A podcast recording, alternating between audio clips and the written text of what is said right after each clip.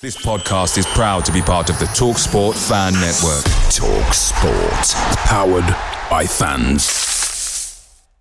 The TalkSport Fan Network is proudly supported by McDelivery, bringing you the food you love. McDelivery, like McKenna, brings a top tier lineup. With Leif Davis esque delivery right to your door, you'll always be winning with McDelivery. So the only thing left to say is, you win. Order now on the McDonald's app and you can also get rewards points delivered too, so that ordering today means some tasty rewards for tomorrow. Only via app at participating restaurants. 18 plus. Rewards registration required. Points only on menu items. Delivery fee and terms apply. See mcdonalds.com.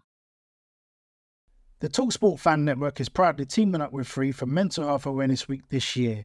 As football fans, we often pride ourselves on knowing everything, from which substitution can turn the game around to the quickest route home to beat the crowds.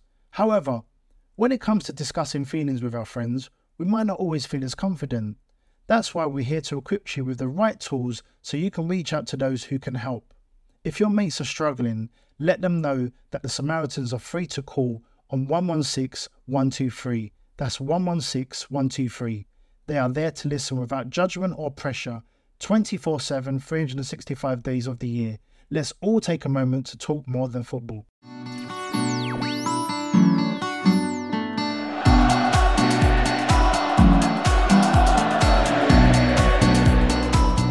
Hello and welcome to the preview show edition of the Blue Monday podcast, a three times weekly show looking into all things Ipswich Town. I'm your host, Richard Woodward, and I'm delighted to welcome back the brilliant Harry from Bath.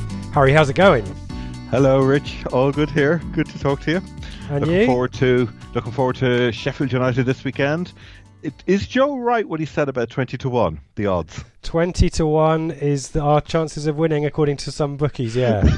God, That is a game in the same Okay. league that we are in. And but this is the pre. And we're preview. We're going to spend the next ever however so long previewing.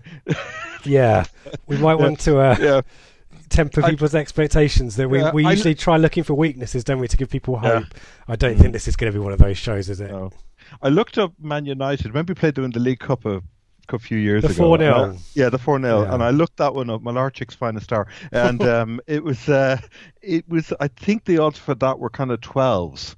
I think 10, 12, 15. I think I spotted one fifteen, but generally ten to 12, eight, a lot of eight to ones as well, but not not twenty to one. Dear God, That yes. how for, how low we've fallen. Here, uh, here be here be dragons, eh? yeah. Well, and uh, let us um, quickly say that um, gamble responsibly and all that fun stuff. Yes, Um, indeed. But Yeah. I, I would probably not put any. I think I saw Matt Macon say that means Yeah. if I put one pound on that bet, I lose one pound, and I think that's what that's the way you need to think about this one. Um, we've got plenty to Uh, talk about. We'll um, we'll kind of we'll go through Sheffield United and how bloody brilliant Yeah. they are. Um, Yeah. Shall we um, start by going back through um, Swansea and Preston, which was not a fun Yeah. weekend? No. Um, started with the 4 0 defeat on um, Good Friday from Preston. Um, Yeah. We called out Callum Robinson, we called out Nmecha as well, and they um, got a brace each um, Yeah. uh, in each half. Um, and then Swansea on Easter Monday. Um, a little bit of a rally after a pretty disappointing defeat on Friday, but again, Yeah. a fairly comfortable win for Swansea. Um, Yeah. Where do you want to start? Where what are your thoughts from, just from just games? just a few one-liners really because I think the the flagship show earlier in the week you covered you you Joe and Dave covered it really brilliantly between the three of you. Um, I think Preston. You have to factor in the fact that they'd lost what was it four games in a row beforehand. Alex Neil had just signed a new contract, so we were walking into a bit of a firestorm there from from the beginning. I felt. Um, and we'd just been well- relegated as well. I mean, yeah, Yeah. lobbed that in Yeah. the mix, and yeah, Yeah, but um, I do, I, there was one thing, and we'll come on. We will talk about McGoldrick later. But that comment about the lack of expectation in the club, I was chatting to my good old Italian mate Vince, who we will have on here someday. You'll get to have a listen to him. He's very thoughtful about Ipswich, and Italians always think differently, as I ever always say. And I ran the 4 0 past him. And I also, for the first time, I hadn't mentioned McGoldrick's comment about the fact that there were, that there were different, there wasn't the urgency, there wasn't the sense of expectation. And when I mentioned that to him, it was like a curtain drop watching his face. His face absolutely fell. And he said, Are you being too nice? He says you can go, you know, he says Napoli fans, he's a Napoli supporter. He said, and you see it with Leeds, you see it with some other clubs. They have irrational expectations. They, they you know, they expect to win the European Cup every year. They expect, you know, the, you know, the, the glorious future to be on their doorstep. He said there is a risk you can go the other way. So Yeah. just to There was float quite a few questions on the um, Yeah. flagship about that, and a few Yeah. people, I, I, you know, Stat is, is one of those and Mm. tricky as well. A few people, particularly fans who have who've known us at that kind of top echelon, who Yeah. who are gutted. You know, Mullet's another one of them who quite Yeah. rightly thinks a club of Ipswich Town stature and history should not be playing in the third tier. It should, It's an embarrassment that we've got there. Um, Yeah. The flip side of that equation is, um, I think people don't want to. Channel that anger towards Lambert and the players as you've talked No. about before Yeah. um, and the hope is that um, things will turn around. But if they don't, if, it, if we kind of keep talking about this October, November threshold for when Yeah. the jury is kind of comes back on Lambert, if it, October November is looking we're mid-table and, and not stringing together wins, I think it will turn then because Yeah. the other thing you add into the mix is a load of season ticket holders potentially who have got who haven't had them before as well, who have Yeah. got them with the expectation of well, this might be a, a temporary visit and we'll score, score more goals and win more matches. It'll be Big great fun when the reality kicks in, or if the reality kicks in, it's not as easy as people think. I think people will turn, but Yeah. yeah, uh, that kind of slow acceptance that we are where we are and, and we, we shouldn't expect to beat anyone as Vince has Mm. has, uh, uh, has spotted um, I think has been on the cards has been there for a while hasn't it Yeah, it's a sobering moment. But that was that was that it it that that all came together with me, and obviously we'll we'll talk about there was there were questions about you know what how do championships teams do in League One, Mm. which we'll come on to shortly, I'm sure. But the um the other issue. Two things again. We saw using Mullet's great quote again, where he described Chalobah as a Rolls Royce with L plates. I do think for the Swansea goal, it was the L plates. I don't know what he was thinking. It was just he just had that. Uh, it, there was a he, he, his brain just froze. brain fart Um, yeah, exactly. Right. Yes, and uh, but and also, and we'll talk about this when we come on to Sheffield United as well. I think the lack of width does scare me still in the team. That's whatever else, because it's so fundamental to so many of the the link ups across the field. If your wingers are communicating with your strikers, with your playmaker, with your midfielders, if you're play, if you're getting overlapping full backs, however you model the team, you have to have a wide attacking proposition. And I really don't see anything durable at the moment. We have we have bits of it. Um, there's a great interesting question on Danny Rowe, and I looked him up hmm. actually. and He's tearing it up in Lincoln apparently, but he's tearing it up as a forward, an inside forward. He seems to be a, a swap in. They take Matt Rhead out and they bring Danny Rowe in. That seems I could be wrong on that because I Wow, know there that's a different pairing isn't it It is indeed, but, but he's, he doesn't seem from the. I just had a quick half hour on their forum just to get a sense of it, and my reading of it is that he's not being used as a. He doesn't seem to be getting used as, as a wide man. I could be wrong in that, so shoot me down if I am. But but going back to the width issue, that is a problem. And as for Dozzell, I am worried. It's he seems to be. He looks like a luxury player at the moment, but again. Does he need the right partners? Does he need some steel and urgency in there to give him the space that he needs? Because if you're putting him in with a lightweight midfield up against streetwise championship opponents, it ain't going to happen. He will be a luxury player. yeah Just want to factor that into No, as well. I'm worried that people are suddenly, you know, he. it's it's it's not that simple. Yeah. And, and I wonder to what extent Judge going wherever he wants has kind of has encroached on Dozzell's territory on the pitch as well. Because Judge, Yeah. we we called about to call this out in the flagship as well. It's I, I saw Judge having Magilton moments on um, on Monday, as in he dropped Yeah. deep to, and demanded the ball off people. Um, Mm-hmm. But whether that was his position or not when Lambert named the team is another debate. And Magilton was a sitter. Was, was that kind of deep line playmaker? Judge Yeah. should be further up the pitch. Actually, Yeah. probably should be out left, but he floats wherever he wants. And I wonder whether he is him coming in and calling for the ball off people is actually stopping Dozzell receiving the ball as much. Maybe I don't know.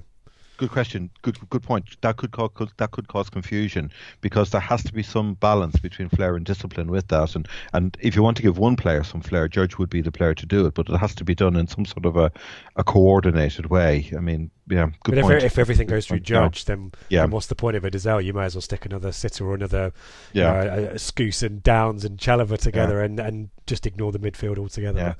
But, But, um, but, but equally, Rich, if Judge is really firing on all four cylinders and he's really causing problems, he's going to draw players to him, which in theory should then free Dozzell up. Mm.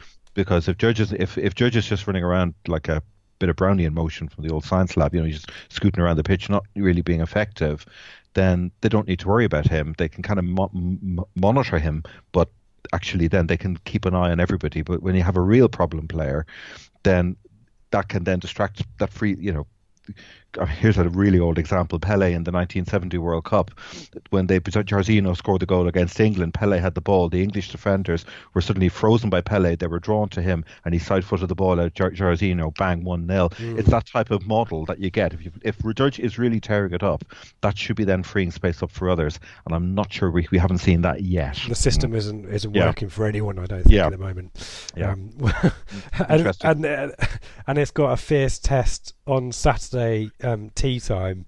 Um, I mean, as we've as we've said at the start of the show, if yeah. you're looking for um, positives or if you're looking for a hope, um, you're not going to find it this week. Um, you no. might find it next week, um, given the brilliant um, Easter weekend that Sheffield United had and the and the dire one that um, Leeds United yeah. have had that has just swung that second, yeah. third battle totally on its yeah. head. Um, Sheffield United, um, I remember the preview we did um, the game just before Christmas, um, and it's a team with energy. Um, with creativity, with players that will just bomb forward, with mm. width, as you've talked about, and uh, as we kind of discussed before we came on, they've got options, haven't they? They've got quality yeah. throughout. They've they've strengthened really well in, in January with some loan signings, but they've got goals in different guises as well. They've got goals yeah. from midfield, but they've got four or five strikers who you can mm. plug and play with as well. One of yeah. them gets injured, another one comes in, and it's been a great weekend for McGoldrick. That Hull game the 3 0 yeah. win against Hull, um, yeah. which cemented their place in second place. McGoldrick was front and centre, and. I'm sure you are going to regale us with some um, some lovely feedback that McGoldrick is, ga- is gathering from Sheffield United fans, which will make us even more gutted that we let him go for nothing. You know that you know that wound with all the salt in it that every Ipswich Town fan seems to have at the moment. Well, we've just got a, another consignment of salt just been delivered on, on this show. We'll come back to that later. It's the only good. way that it could be worse is if maybe Mick McCarthy came out and said how brilliantly David McGoldrick was doing and how he hoped, you know, if only that had happened for us in oh. Ipswich or something like that. Um, oh. That's the only way to. Yeah, I'm glad, I'm glad Mick doesn't harbour grudges. Twist the knife or whatever. um, where yeah. should we start with Sheffield United? I, th- I think we, we usually okay. go through all the whole team, but I yeah. I think we can probably yeah. pick off the key players. But okay. I guess I'd quite like to start with a bit on Chris Wilder, if I may. Yeah. Because I think for a while he he's been underestimated by the wider football community because he's a tracksuit manager and potentially um, some of the history with Sheffield United and missing out last season, having had a really good run. Maybe he's only got one plan, plan A. Mm. Um, but actually, um, the um, popular opinion now is, is that Wilder is is vastly outperforming and is is a really solid manager that has probably a really big future. It's just because yeah. he's um, perhaps, as I say, the tracksuit manager, or perhaps it may be an unfashionable club in Sheffield United. He maybe isn't getting the plaudits that maybe Farke is or Bielsa is. Um, but Wilder is up there, isn't he? He he probably yeah. is a good bet for manager of the season. I would suggest. You put him. You would put him right up there. Is there a George Burley parallel? Uh, yeah, I'm, it's an interesting thought that because you know one of them said Wilder isn't just a manager; he's a blade. Mm. You know, the, he really identifies with the club, and they were meandering around in League One well, since 2011, I think. And he, you know, he took them over, and he just 20 May 16, they were blundering around for five, six years, and then he kind of galvanized them and, and brought them through. Um, it's a good fit, keep, isn't it? He, yeah, it is actually. He's they, they adore him. Uh, there is that thing of I've always believed that if you don't have a lot of money, you have to get teams playing to a very specific model because then they will all overperform if you get that model really working well. You saw it with Ian Holloway with his 4 3 3. Allardyce did it with a different style of play. Whatever the style of play is, you have to have it good and working well. So, therefore, these imperfect players will play above themselves. Mm. And this is a classic example. I'm not sure he has a plan B, but he has a plan A, which he does really, really well. And just do plan A better. One interesting thing. Um, let's blast into the into, into the style of play. It's three five two, three um, three uh, centre backs, uh, two uh, or three four one two, two sitting in the midfield, um, wing backs and a playmaker in behind two strikers. Um, there's a subtle change in emphasis um, in the way they've played it. The no, in a normal the normal three five two earlier in the season when they fly at a team, where they overload the wings is they will the centre backs will hammer up the field. Mm. Contrast that with Brentford, who play 3 4 3, where the three centre backs remain static. The two wide players, the two wing backs hammer up the field and link with the wide strikers breaking out. That's where they get their w- wide overload. Whereas, as I say, Sheffield United, they you get the centre backs racing up the field, and you can then create. And if you get a midfielder dropping out wide as well, you can suddenly have three men out against a fullback. Yeah. And for teams who don't have a lot of width or who have been struggling to find width, and I'm, I'm terrified about this, this is, is a problem. It really is. And and if Enda Stevenson does it, Stevens, I should say, doesn't get you going down going going down one side, um, you know, the right the right wing back is going to do it on the other side. So you, you can't, you know, you you you you, you know, you really you really can't win. You know, you've got George Baldock or Kieran Freeman. Both of them can do it on the on the, on the other side as wing backs. Now Wilder, I mention it because Wilder has been making a subtle shift in emphasis as the second half of the campaign has gone in. Earlier in the season, you had both full centre backs hammering forward and leaving John Egan sitting at, at the back. In the as the season has progressed, there has only been they've talked a lot of them have talked about the fact that only one will break forward now, so it's more measured in their attacking play. They said um, they said, what was the phrase? They said, we're being slightly more cautious. Earlier in the season, we were far more fluid, more dangerous going forward, but with a softer underbelly. The team has felt sturdier recently, less effective or attractive going forward, but a good deal better at grinding out results.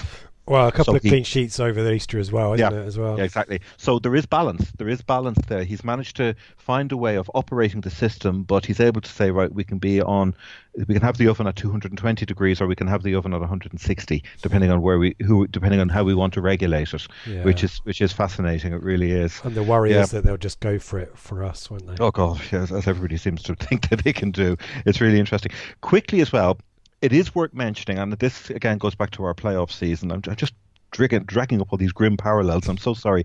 The, the, the three players they brought in in January were telling all loan signings. Kieran Dowell, the playmaker from Everton, to um, to act as a uh, as an alternative to Mark Duffy, and then strikers Gary Madine and Scott Hogan. Madine from Cardiff, Hogan from Villa, where they were kind of peripheral to what was going on. I remember Villa fans were hammering Hogan. They really didn't rate him at all. Mm. But he seems to have found a really good. Wilder has got a great role out of him at um, at, at, at Sheffield at Sheffield United. Um, yeah, it's. Um, but those are top echelon. You know, those are probably yeah. players that you would expect yeah. in a top three championship team, wouldn't you? I mean, they yeah. are they are good standard players that probably can make the step up as well. Maybe Madine's probably a little bit, um, mm. maybe probably in that kind of championship striker yeah. bracket of too good, too good for the championship, enough for the Premier. Yeah. exactly yeah. right. But but. Dowell, I think, is going to be a big player for someone. Yeah, he will. No, he will definitely. That they can see they can see that in him. And again, he, they they all offer something different to each other. We we, we, we, we won't dwell on the team because we pretty much know what they're going to be, and we've I think we've covered it before. I think most most people know them. We we, we won't ignore any of them, but we'll we'll blast our way through the squad. Um, but uh, it is, as I say, high intensity pressing, mm. playing on the front foot. Um, I think whereas Brentford what might might be kind of one dial more technical. I think Sheffield United have more of an urgency about them the way they play. I think yeah. it is more there's it's a little bit it's one notch more British if I can describe it as that. They you know they, they you know they will they will get stuck in if they need to. They have that they've got that within them even though they're not necessarily huge as a squad. Mm. Yeah. Okay. Should we um should we start at the back and, and pick yeah. people let's, out as we go let's, through? Let's blast our way through. Some we'll just give one liners to just because just so you're aware of them. Quickly on Dean Henderson, the goalkeeper, um, on loan last season at Shrewsbury with Paul Hurst, and on loan this season from um, uh, it was on loan at Shrewsbury from parent club Manchester United. Just get that clear. Um, confident keeper struggled earlier in the season with his crossing. That has come on. Um, and as he's got more confident with the with the back line, they've got a fairly solid. It's that thing of the you know you've got three centre backs and a keeper who all know each other's games now. So you've got old covalent bonds again are very strong there. They they all know what they're they know what they're all doing. Um, some making saves that he really some of them are unreal. There is one witty moment. He does have a bit of a sense of humour and he's a bit he's a bit of a heart on the sleeve keeper. There was one was it the who was the Wigan player that they sold and he took a shot? Was it um at the DW Stadium. Lee Evans? No. Lee Evans, it was. I think it was. He took a shot which sailed about 10 feet over the bar, nowhere near the goal. And Dean Henderson throws himself heroically across the goal and collapses in a heap on the ground. And they described him as he's proper Hollywood, but he's class. He's a, he is, I think he is, a, he's, you know, all goalkeepers they say are a bit mad. I think he's, he's got that. Yeah. Yeah. Centre back at the heart, the, the, the, the one player who doesn't bomb up the field is John Egan. Mm-hmm. And we remember him before. We talked about him scoring two goals against us for Brentford a couple of years ago when um, we didn't put anyone under Mick on one of the. I think it was on the back post from set pieces. corners or something? Yeah, was corner kicks. Yeah, yeah. I, I still think Berra was at fault, but what do I know? Usual thing, absolute rock, brick wall. He's broken into the Ireland team. He's been in and out of that. Like you could see Mick actually. Yeah, I could see that working. he's trusted. Not only a warrior, but he's actually he can not He has got a good long pass on him, but I think he operates under instructions, not to you know, you have enough footballing defenders in that back line. You don't need to do it. Let the others get on with it. No headlines with him. He performs every week, and one of these really consistent defenders that they like. On his left side, they've got Jack O'Connell, and one of them said he is the. This it sums up the uniqueness of the format system they use. One blade said he's just about the only overlapping left-footed centre back in world football. just, think, think think that one through. And they love him. Um, they without him, we're less effective. They lack a direct replacement although Enda Stevens can drop in and play that role actually as he did recently. But um, he's very good in the air, but he hasn't done much in the air with set pieces this season. Last year he seemed to be more effective attacking wise. He's not a problem. But, but there isn't a problem with him heading the ball, but they think he could be a bit more clinical. So, um, and on the other side, probably looking at Chris Basham, Okay, not Martin uh, Cranie. Uh, uh, possibly. I've I got my Coventry hash, Coventry No, no, it's, it's, it's in bold. I have it in the list here. It's in, the, it's in my little CV game here. I love that new CV, CV game, by the way. If anyone yeah. did miss it, it's a really good. It's kind of like CV. It's like a. Auction, isn't it? It is like auction, or it's, like a bridge game. You know, it's a contract bridge. You know, you know, you know, how high, you know, higher, higher or lower kind of thing. Really, really good. Listen out for it. It's um, but Basham, getting back to him, he is uh, work your socks off, never stop running through walls, make the most of what you have. They love his energy. His forward runs are admirable as he charges through the opposition. His overlapping causes havoc. Yeah, he's perfect for their system, as I say. In a technical back three, you wouldn't put him in there, but for this, for a team where you they love marauding, which is Yes. the best word to use. Marauding you've, you've got a marauder, uh, you know, custom built marauder. Did he Um, come it- through with from Oxford with Wilder? I No, I don't to remember him being Oxford, but maybe I'm No, wrong. I've got him as Bolton and Blackpool. That's that's Ah, his okay. background. No, there are um now there is there there there is um John Lundstram, the midfielder, is ex Oxford. Ah, okay. I don't know if that's what you mean. But um, no, but anyway, Basham, was to say, he they did say he attempted a two-yard pass to Norwood and completely mishit it. But uh, you know, that's he's the heart of a line, but he does give the ball away cheaply. But that's what you live with. Um, Martin Cranie can cover on the right, but he can also cover at wing back as well. He is ex-Coventry, Mr. Dependable. He comes in for Basham. I think in a different style of football, you would put Cranie in because he is a more technical player. He's good at reading the game. He's good at intercepting through balls, but um, they he's better than Basham. They think he's better than Basham defensively. He makes less errors and he goes forward with a calmer confidence. Whereas Basham, as I say, he just uh, you know he's kind of like a an Anglo-Saxon or a Viking warrior. Just But yeah, with his 12 bookings as Yeah, well. yeah, so he's, yeah. um, yeah. Quick, quick nod to a player I've always rated, and I'm sorry he didn't stay with us longer, which is Richard Stearman. Oh, yeah. who, believe it or not, is the bench option there, which is quite shocking. He's really But good. he's a centre back. He he can play centre back or right back. Can't right he? back, yeah, yeah, And, and he- that suggests he could maraud as well if he needed to. yeah, if he wanted to, he tends to. Hmm. do. Away days are great, but there's nothing quite like home comforts. The same goes for McDonald's. Maximize your home advantage with McDelivery. You in? Order now on the McDonald's app. At participating restaurants, 18 plus, serving times, delivery fee and terms apply. See mcdonalds.com. Blue Monday are delighted to be partnered with Talksport Fan Network and NordVPN, giving you the best possible offering for browsing the internet securely. NordVPN opens up global streaming options for content not available in your region by switching your virtual location quicker than Wes Burns running down the wing.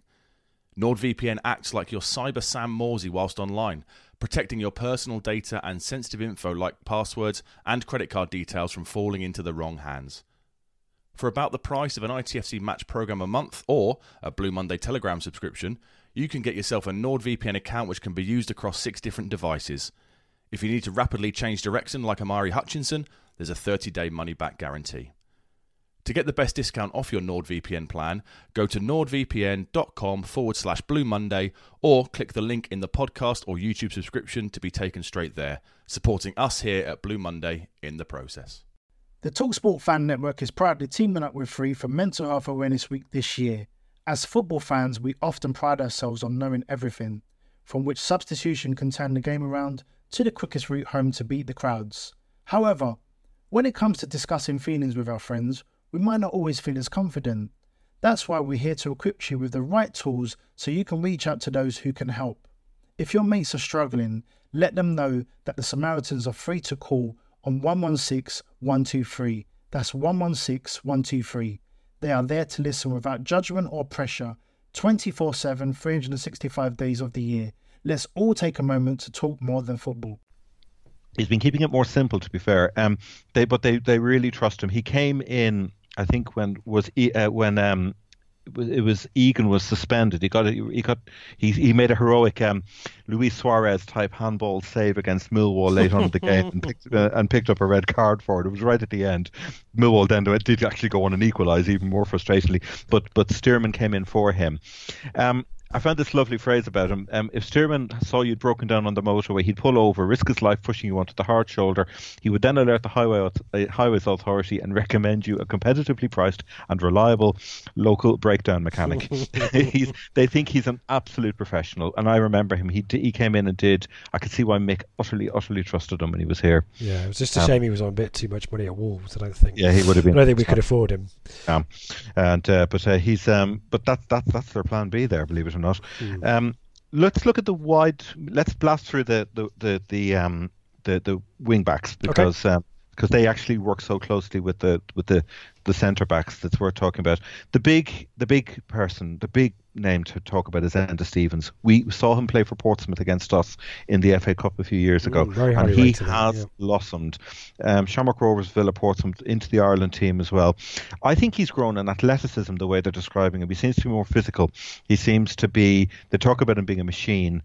Um, reading danger but bombing forward, and he's adding gold and quality to his game. Um, it's a toss up with a lot of them. Apart from the sentimental vote for Billy Sharp as player of the season, um, Stevens and McGoldrick are the other two names that are regularly coming up. He scored a goal um, in the 3 0 win against Hull, but he didn't just score the goal, he caused chaos down that left side. They just couldn't deal with him at all. Um, he's turned into some player. He's grown, he's more assured, he's more confident. I think he's, again, as the team has grown, as they've, they've yeah, this, this sort of playing with each other for years. So, yeah. yeah so he will play, and he is a problem. He can, as I say, drop into the back line as well if if um, O'Connell is injured. And on the right side, you've got George Baldock. I think he will probably play above ahead of Freeman. Um, he's he's a more energetic player. He's got good pace. He's got an engine.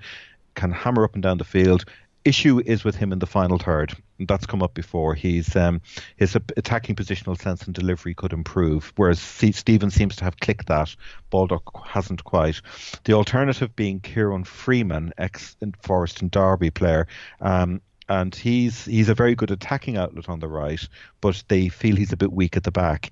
Um, and uh, so he's a form player, and they, he he was brilliant with them. He, he when they got promoted a few seasons ago, but he seems to have plateaued and Baldock has overtaken them. So I reckon you're looking at Baldock on the right with Basham and Stevens and O'Connell on the left. They'll be coming up and saying hello to whatever fullbacks have the pleasure of playing against oh, them. Man. Yeah. So centre midfield. Yeah, yeah, the Coventry so, central midfield. The Coventry central midfield. Okay, who do you want to lead off with then? Any any any names grab your interest? well, uh, Ollie Norwood um, has yeah. had a brilliant season. We've we've talked about him before. Um, mm-hmm. st- he's still got a little bit of an edge to him. Every now and then he'll mm-hmm. kind of um, he'll get some a sly tackling, or has he yeah. got? Has he been sent off this season? No, he hasn't. He's got eleven yellow cards though. Yeah, um, yeah. But it's just quarterbacking this team really well, and then yeah. John Fleck, who I generally see as is more of an advanced player. He certainly was at Coventry. Um, yeah. Used to score goals. He was in kind of the number ten position. But how does that configuration kind of work? Are they yeah. alongside each other, or are they? They are. Well, I think they are more. Norwood tends to be the more of the sitter. Fleck. I mean, you described him perfectly. As the, Norwood as the quarterback. I'd say Fleck would be the running back and in that sense, the two of them work well together. Um, Norwood, um, they said he could they could watch him striking passes all day. His vision of long range long range passes are brilliant. Yeah, lovely yeah. finesse. He's got Dave. Dave Diamond would say he makes lovely shapes. Yeah, with his yeah. can. Uh, yeah, exactly that. You know, it's geometry. Exactly, exactly that. Um, the there is a he there is there are there, there is a a small chink of kryptonite. We'll take it. We'll take it. It may not do us any good, but we'll have it. There is a way to. St- Millwall stood a man on them. They, they, before the Easter weekend, which was glorious. They had this awful one-all draw against Millwall, where Millwall came desperate for a point. They battled. They frustrated them. They stopped them playing, and they got a late equaliser from I think it was Jake Cooper scored in stoppage time, and they frustrated Sheffield United. One of the things they did was they stood a man on Norwood all game. That forces him deep, and when you force him deep in between the centre halves, he is way way less effective. You can Oh, spray okay. passes from the edge of the centre, from the back of the, your centre circle, but when you're on, on the D of your own penalty area, you're not. You know, it's the ten yards back and ten yards forward thing. So they did. They they have stopped him, and this is a few other teams. They said I think Sheffield Wednesday did that. Um, Earlier in the season as well, There's And that it nega- it- nil it nil it- draw at the start I think of the it was. season. yeah, it negates his influence. It's to negate his influence. That's the idea with it, and Finn it also Downes. yeah, it stops. It, you beat me. Yeah, Yeah. that's Sorry. what I thought of that one. No, you no, you. I haven't written that down, but that's that was. That's what I was came into thinking you were saying it, yeah. that's that was that was exactly what I was thinking. Um, he the other thing that by doing that is it also slows their tempo down. Because Norwood can add that urgency to them, but um, so as I say, no, but Norwood is the he's the deep line playmaker within the team. Fleck, as we say, is more about industry. Again, this is this balance thing again within midfield. Um, he was back to his best against Hull. He's been in, he's had an up and downish kind of season. They were saying, but bursting into the box, you know, running Yeah. forward. And of course, it's that thing when you run forward with the ball, you draw players to you, which creates space where those players were. So you're you know you're automatically then starting to open them up, and particularly when you've got the you know you've got the wide boys um, hammering up the flanks as well. You can see the problem. Fleck, they say, rock Hollett's hard, hard as nails. You remember this when you're watching him at Coventry. He may have had a quiet season, but he's he has been ever present pretty much. Um, they say about him his best work is when they don't have position. His possession, his positioning is really really strong. But he totally dictated the whole game. They seem to just get inside Hull. Hull I don't know if they switched off or not, but um, on the beach, but- maybe. yeah, possibly that. But it'll be it will be those two. The couple of quick plan Bs. They I don't think we're going to see them. John Lundstram. He was a very good player when they were going up, but I think they've now outgrown him. He's ex Oxford United. He's very he's he's very Phys- defensive minded as well. Yeah, Yeah, he's physical, yeah. but he's I don't think he's going to yeah. give you a huge amount of threat going forwards. yeah, I'd be amazed if we see him. He's a tough nut who'll slow opponents down in the middle. of I the would take him in League mm-hmm. One. Oh I- yeah, he would be the kind he- of player that we need. I think. He's your gnarly midfielder, totally, totally in League One. I'd have him. He would be brilliant with, with as I say, that would free up players like Dozzell, Bishop, whatever, to you know to go go and do their thing, or him and Downes in the big game. The two together would be a. They would give that back, that back line, which may need more protecting than we realise. Um, but um, they say a cameo hero there when a game is won. That's how to describe Lundstram. And the other player, and this is a really sad one, is Paul Coutts. And this is really, really tragic. Coutts was a really Preston? stylish. Yes, Preston Derby he came through, Yeah. and he had a he broke his leg in a game against Burton in November 17. I remember this when I think it was when they their first season up, and they go a man down when he comes on now because he can't move freely. Technically, he's fine, but he can't get around the pitch. He's la- he's lost his mobility. They've talked about a few shy- shying out of 50-50s occasionally as well. Um, and they threw him on against L- Millwall, and one of them said Millwall would have been perfect for Lundstram to go on against. You know, you go playing Millwall, you're defending a one 0 lead, send Lundstram on, and he'll, you know, he'll kick the Millwall players as much as they'll kick him. You know, it's a, but no, they put Coutts on, and Coutts was basically they said basically he did nothing. But Lundstram and Coutts they're the plan Bs. Um, but looking at the other end of the field and at the more playmaking end, you've got Mark Duffy and Kieran Dowell. And what these guys it's it's the one behind the two strikers. It's the one it? behind the two strikers Yeah, here. Yeah, they, these are the these are the kind of the, the, the link players. Um, well, Duffy first because I think Duffy's the man in possession, but I think Dowell arriving from on loan from Everton he, um, in uh, in January seems to have upped Duffy's game a little bit. I think too. They think Duffy is the one. He's more likely to create in the final third. When Duffy plays well, we play well. Without him, the gap in midfield gets too big and the strikers can get isolated because Dowell can drop a bit deeper and that can cause a problem. That can unbalance the midfield. They prefer Duffy. His, he, he manages to hold play around the opposition 18 yard box and pull defences inside out. That's the, that's he, but he's he's a more technical player. I think Dowell has more energy and industry about him but Duffy will slow the game down a little bit. They try to describe him sometimes as being ponderous and slow and losing possession, um, but he can glide past players with ease. And he, but they also describe him a bit like McGoldrick as somebody who won't let that, let this chance slip through his fingers. He's 33 now. He's played for what Southport, Morecambe, Scunthorpe. Doncaster. Oh, wow. He's been a lower league journeyman. Here's an opportunity to get, you know, this is Yeah, you know, the moment towards in the, the, end of his career, Yeah. the moment in the sun. Whereas, you know, whereas Kieran Dowell is what he's about 12 years younger than him. Um, and Dowell, he played on loan for Forest last year. Yeah, lovely left was- foot, is it? Left, Yes. Yeah. Yes, I think he. Yes, that's right. He's um, but he's he was criminally underused by Karanka. That's what they were saying about him. Now the, the contrast with him is that Dowell will travel more with the ball. He's pacier. He's more direct. Whereas, um, as I say, Duffy is more kind of interesting threaded passes. Yeah. Exactly that. Yeah. Um, Dowell he does look after the ball, but he runs all day, and they think he's going to be Duffy's successor if they do go up. So whereas at the moment it's Duffy with Dowell as the, the bench option. If they get promoted, let's talk to Everton, see if they could sign him in a successful team, and then Dowell plays and Duffy is the bench option as it I mean, that's the thing with these loan signings that all three of them, arguably, if they Yeah. got promoted, they Yeah. can make permanent. You know, even if they were to finish in the in the playoffs and maybe not go up, you could still possibly get Hogan and or Madine as well. Yeah. Dow might come for another season as well, or Everton might. Mm. Um, it's Yeah. it's planning ahead as well as much as Yeah. g- giving yourself a bit of a lift to Yeah. get towards the playoffs, which is what we didn't do. We we kind of in 14, 15, we kind of Mm. b- bolstered the squad, didn't we, rather than supplement our f- starting eleven. But each of these True. players could could go straight into that team, and Dowell is certainly one of those. there is a strategic side to it. There was a lovely line which they which was used about Wilder. We remember Ben and I. We took Sheffield United are one of the progressives. We talked about the five progressives in the league, the teams who are progressing slowly and incrementally every year, but progressing most years. Um, and they he said, and you just said it, the constant evolution we have seen under Wilder will continue, and X number of players will sign this summer. So you just say constant evolution, and that's the, the, the thinking of those players coming in echoes that constant evolution. Yeah, I think if uh, I mean I want this to be true, um, but if Sheffield United finish second or go up through the playoffs, I I seem to think they'll have a better strategy for survival than Norwich will. Um, I'm reading today that Norwich are going to cap their spending in the Premier League to 20 million, but I, I think they Norwich's defence needs some Oh. serious upgrades, and I think probably they yeah. need to give Pukki some help as well. I think Sheffield United's squad actually is a little bit uh, more stable and can be Yeah. evolved a lot easier than, than maybe Norwich's. But as I say, maybe that's maybe that's wishful thinking on my part. But No, there, there, is logic in that. I mean, again, the thing is, the teams who do go up generally with that coherent model of play that is well established. I mean, they've been playing this type of football now for what three, four years. Um, and you know, a, it feels like a similar situation to us going up. You know, Yeah, yeah. they, they It's might go well up automatically, but Yeah, Bur- Burnley's a good Burnley's a good benchmark for it. You know, they if they can do it, and Burnley aren't once they got the European games out of the way this season, they they, they did they had a, a typical season and they just pushed away from danger. So yeah, it's it's it is entirely possible. It really is. Yeah. Shall I, um, um, yeah, that's what I was say. That's Dal. I think we've covered him. Yeah, we've covered. Yeah, I think he's um, Dal more urgency, a little bit more tempo, I think, than Duffy. But um, but I, my guess is they'll start with Duffy and probably bring on Dal. Who knows? But anyway, yeah. Sorry, Rich. I was just I was going to list out the strikers because we need to Yep. talk about the strikers. We need to.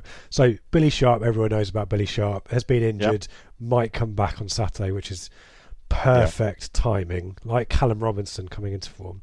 Um, Scott Hogan, Gary Madine, David McGoldrick. Am I right in thinking that Connor Washington is there as well, or is he out Yeah. on loan? No, no, he was a free loan signing, a free, a free, a free transfer signing. He cancelled his contract with Queens Park Rangers in August, joined them. Bit of a fringe player, bit of a plan B. Yeah, He's a, because he really is a winger. I think I never see him as a striker, but and they don't usually they don't have wingers the way they play, and he's not and he's not defensive enough to come off the back. I think one substitute appearance in the last eight games he had. He came on. Um, no, I think he came on against Hull actually. Um, but it was very much uh, they were three 0 up Uh, cameo. on. Yeah, yeah, Yeah. that kind of yeah, just uh, you know, sort of. I'm still here. Um, I you know, mean, he's not, he, he was very nearly a who are they now kind of player. I don't think they've any who are they. They've actually that's the other thing. No, who are they? It's Marvin Johnson is probably the one who isn't a regular in the team now. But if otherwise, it's there's no wastage. There's no wastage. Um, I was yeah. I just quick scroll through myself. I mean, Yeah. Everyone knows about Billy Sharp. He scored the goal at Portman Road back in December. Twenty-four goals. Um, Mm. Is he captain when he plays as well? I mean, he's Yeah. he's Yeah. he's Yeah. um, well loved there as well. He'll he'll be player of the season, won't he? Um, adored. Mm. But should we focus on? Well, we'll end with McGoldrick. We'll we'll end on Mm. Yeah. a Yeah. on a miserable night. Yeah, Um, land do- on a high. Yeah, do, let's do you want to talk to us yeah. about Hogan and Madine? Yeah, Madine? yeah. Let's well, let's walk through them all. A quick, quick one on our Washington as well. First of all, let's look at each of them because they all do something different, and it is worth just listing out what they all do Yeah. to give you an idea of the variety the, and the balance of attacking options they have. Remember, you've got these guys hammering down the flanks. You've got some fairly creative players in midfield, whether it's Fleck running forward, Norwood deeper, or eh, you know who Dowler, Duffy, however they played to configure them in the middle. On top of that, then you've got McGoldrick with his movement and ability to read the game. You've got Billy Sharp, who is so intelligent, his predatory penalty area play, and his they described him as being adaptable. You've got Madine's aerial strength and ability to lead the line, and he can come off the bench, which is what they think they should use him for. You've got Scott Hogan, who I would describe as kind of a Pacey, off the shoulder, maybe? off the shoulder, kind of a Freddie Sears type, but only only a on, little on bit more dim- uh, yeah, a little, a little Yeah. bit more, yeah, and more to him. And and then Connor Washington, who can offer pace and get in behind defenders. Hmm. So if you've got a team playing a high line, if all else fails, you can throw Washington on for pure pace, if nothing else.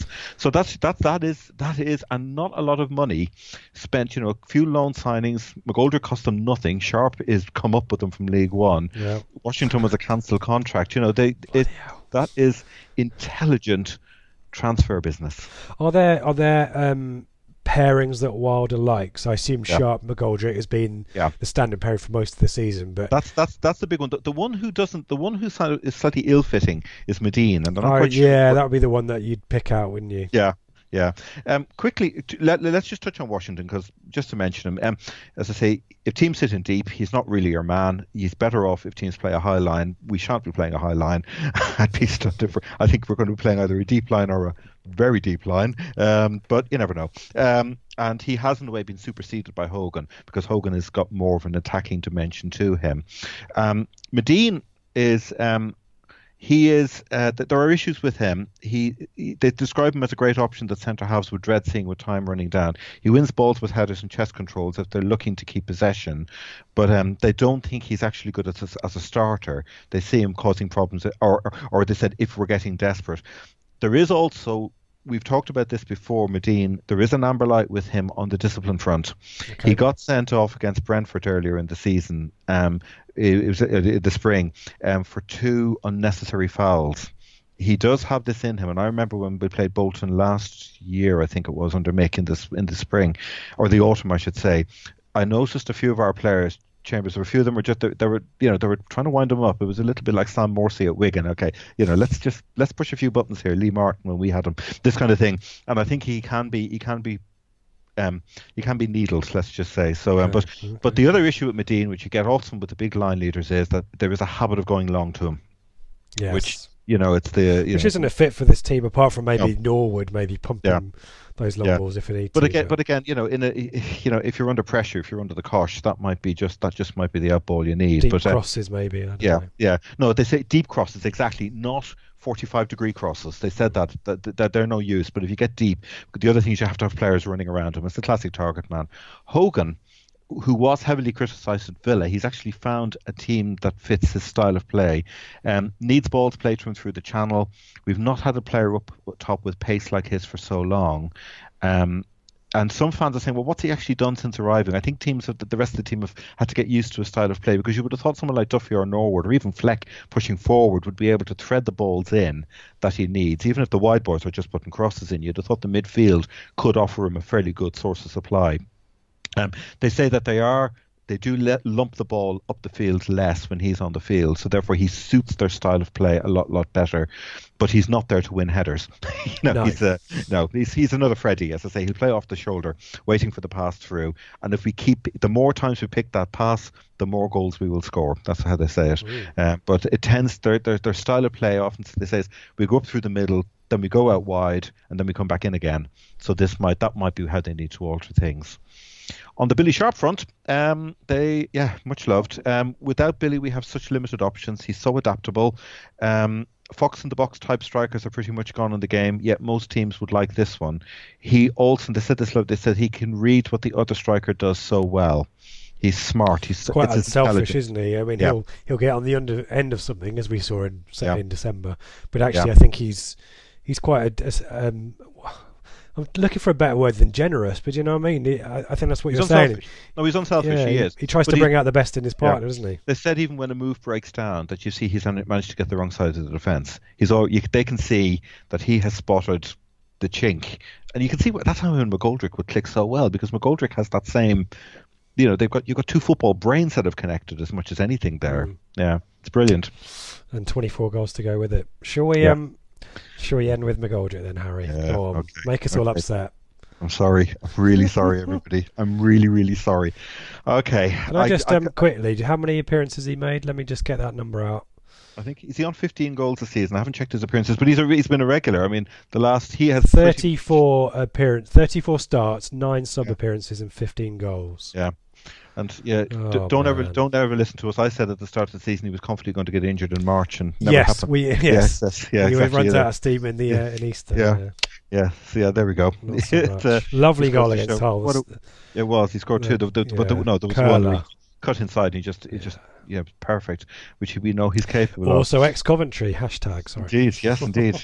yes, 20, 20 sorry, 12, Harry. It's getting boring. No, it's. You're not going to No, like no. the League One players that I've called out as well that we were talking about last week, but brazen. But um, yeah, the Coventry, the Coventry squad. Uh, okay, it's good. Uh, let's do. Let's let's let's let's get this over with because that's what it feels like. I'm going to read out. I, I've I've got three times this volume of material. Let's just say it is. They adore this guy. McGoldrick is just playing out of his skin. Everything he touches turns to gold. What a player! He's technically supreme. He's playing in his own space at the moment, and teams cannot live with him. I want him to score the goal that takes us up. He has been our best player this season by miles. Then you get what a what a bit of business. That's the worst one. And then then just to carry on, one of our best signings ever. Even when you consider, especially when you consider the cost and the effect he's had, I'm amazed at his fitness. I've always liked him, but couldn't imagine he'd stay fit all season and end up playing near 40-ish games for us. I'm not sure what happened at Ipswich because he never seemed fit for them. You know, it's just the gods are mocking us. They really are. He's not just a goal scorer. He links midfield and the attack. He drops deep, controlling the ball, making good passes. He's almost more like an attacking midfielder, and he works so hard. It's hard to believe he's over 30 and had such a poor injury record before joining us. The player of the season, taking everything into account, has to be McGoldrick. I think what the big thing is, he has come good at the right time. Yeah. And they also talk about the fact that he has a real hunger. And to be fair, I mean, leaving our kind of woundedness aside for a minute, you wouldn't deny him this because he missed his opportunity when he was when he was linked with Leicester a few years ago. There was that link, yeah, and, and, the- and the one time we turned down a move to to lose, and we, when we could have lost him. So if he does get his chance, and he has battled with injuries, and I've, I remember I saw him at the Luton game in the um, in the League Cup a couple of was it last year? It seems like two years ago now, and he was coming back to. It was when Waghorn made his debut, and Didzy came on, and he was the one who got us. Really, was the architect of the win with the two goals, and. Um, I remember giving him a thumbs up as he went off the field, and he, I, I, one of those moments where the fourth wall is broken. I got a thumbs up back, and I could see what it meant to him because of where he had been on the road back from all the injuries and setbacks that he had. So, um, in that sense, you know, a bit like um, a bit like Duffy, you know, if he gets his opportunity in the top flight, well, go for it, boy, go for it, and uh, we won't we, we wouldn't begrudge it. And No. again, if you're if you're one of those kind of people that likes to um, part with their money to um, um, the bookies, then I would probably stick a money on McGoldrick to score at any time. You know, Yeah. if Yeah. they get a penalty, not that he's great at penalties, that's probably one bit where he could do better. Um, he'll he'll score, won't he? I'm pretty certain he'll score. Yeah. Um, Yeah. But uh, is there any kind of insights apart from remarking on how, how he's managed to stay fit for so long? And I think I don't think anyone dismissed him as a quality footballer with a, a excellent footballing brain. It was it was the the the kind of yeah the injuries did hold him hold him back. But if they they remarked. Uh, I guess perhaps, perhaps it's us. We need to look at ourselves. What what were we making him do aside from the commute, which I think is a sizable contributing factor to him. They did. They did talk about that. They But- did talk about that. But yeah. it can't just be that. You know, No. it can't be. And I just wonder whether training methods or our style of play. I mean, he's Yeah. an, a, an attacking player in an attacking team. It is Mm. built to support his game, isn't it? Whereas Yeah. for us, you know, we weren't an attacking team, and he was the one player that was dragging us up the pitch. That Yeah. was maybe a, a really heavy burden for one player, perhaps. I don't, I don't know, but Mm. man, there are some lessons that we need to learn after this last couple of years, isn't there? Yeah, there are. I do think you you, you put your. I think this, just listening to you running through all the different kind of options in terms of what's driven the change. I think the style of play, it's an, almost an inversion of the Dozzell question we talked about at the beginning of the, mm. of the mm. show, where Dozzell needs players around him to stop him being a luxury player. When McGoldrick has all of this attacking re- wealth sitting all around him, he just says, okay, well, it frees him up then to you know strut his stuff basically you know you know because everything else around him you've got the playmakers you've got the passers you've got the runners you've got the overloaded flanks. So you know did he go on and do your stuff because we've done, we've taken care of everything else for you. Yeah. whereas possibly we weren't taken care of enough we were just relying on him and Murph you know for that one season when it all and that season particularly when he first when he first came across you know and he you know he played a key part in us staying up that year with Mick. Um, I think that's what I think the I think the model of play has allowed him to blossom as well. I really think so. Mm. Well, we can't begrudge him, as you say, a, no. a promotion and hopefully a, a, a shot at the uh, yeah, Premier great. League as well. Yeah, it'd be fun to watch him. Great mm. stuff, Harry. Well, I'm I'm feeling all the more confident that we're going to get battered for now. Yeah. I don't um, know. There is. It may not be. Bear in mind too, though. I mean, there is this. There is this. All. I mean, this, for them, there's a lot on this game. You know, they're what three yeah, points pressure. clear. You know, a win here and they're up. There's a what? It's a plus eleven goal difference or plus ten and a half, whatever it is. And there is this worry that they're thinking. You know, they have screwed up on these things before there is the possibility of the pressure getting to them, but they're also. I think with the two wins at Easter, they think actually Leeds have now become the chokers, and for them, you know, they've now just been. It's a bit like in badminton where it's where, where when it's your serve, you can score points. They feel as if they've now got the shuttlecock kind of thing. You know, it's that type of thing. Yeah. But um, yeah. So when you when you want to secure your second mm. place, uh, maybe even hope well even mm. better, maybe challenge Norwich on the last day for the title. That would be fantastic, yeah, wouldn't it? That would be um, fun. Along comes Ipswich. Um, I, I, can confirm that Benjamin Bloom has um, endorsed um, the lineup. He's given me basically exactly what you said there. Um, yeah. Ben's seen him a load of times this yeah. season, and so um, he was, yeah, saying. Basham fitness is the question mark over him and Cranie, yeah. yeah. and obviously Billy Sharp coming back in. Um, he, uh, Ben also adds um, an interesting point here um, about learning from the transition from Championship to League One, about resetting the spending, um, and and not having to compete with teams spending 88 million in one window.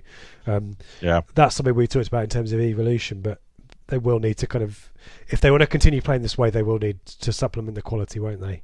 They will, yeah. But you get the sense the way Wilder has set up, the foundations in that club are so strong. Mm that they could do. Remember Charlton way back under Curbishley or West Brom, and then Burnley, with the teams who yo-yoed for a couple of seasons. You get a sense when Burnley yo-yoed under Dyche, they went straight back up again. And my sense with Sheffield United is they're not going to bank the cash. They will, they will spend judiciously, but it'll be done in a controlled way, and they won't. Agreed. That doesn't look like it. Is that the type of team that if it got went up and came straight back down, that other Premier teams teams are going to come in and start raiding? I'm not so sure it no, is. I agreed, and, and, and maybe it needs to be a bit of a West Brom kind of situation from the Mowbray yeah. area where yeah. you maybe take the relegation because you've got 200 million quid in the bank or whatever, yeah. and rebuild, and then you, you smash yeah. the championship up and then go up. Yeah, because um, you you've done it once and you've got the quality there. Just make sure, just just just be professional about it, or like Newcastle did under Benitez, just to some you know just control signings, just to just to just to give that bit of daylight or quality ahead of everybody else. Yeah. Mm. Um, let's mm. do um, a couple of bits before we move away from Sheffield United. I'll just point out the shirts behind me. Oh, yes. Two um, famous 3 2 victories over Sheffield oh, United. Yes. One from 92 93, is it? Or nine, yeah, 92 93. In the yeah. snow. Um, Stuart yeah. Slater, which I think I was at that game when it. Uh, the, um, snow, yeah. the pitch got more and more white as the game went on. And the famous um, 3 2 win from 2003 two, three, I think it is. Ten years later, perhaps. Um, no, 93, 94. 2002 3, the uh, Dale Roberts, um, Darren Bent, Darren Ambrose. Yeah. Um, Pablo Counago was sent off um, 3 2 win. Oh. So that is um, the shirts behind me. Let's do Daryl's combined 11. Mm-hmm. Um, a name that um, has been discussed um, at least um, well, in the last two shows that I've been on, um, the mm. preview show and the flagship show, Richard Wright is in goal. Yeah. For us. Um, yep.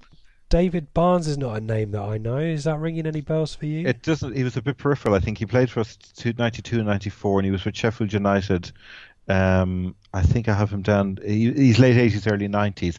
He's not. He's. I don't think he's. He's one that lingers long in the memory. But we're, we're. It's one of these formations. It's the other. I would have actually possibly. The other alternative was Les Tibbott. Well, Um, I'm looking at this and thinking, well, Jay McEveley could play there as well. Danny Hickenbo- Higginbotham can play there as well.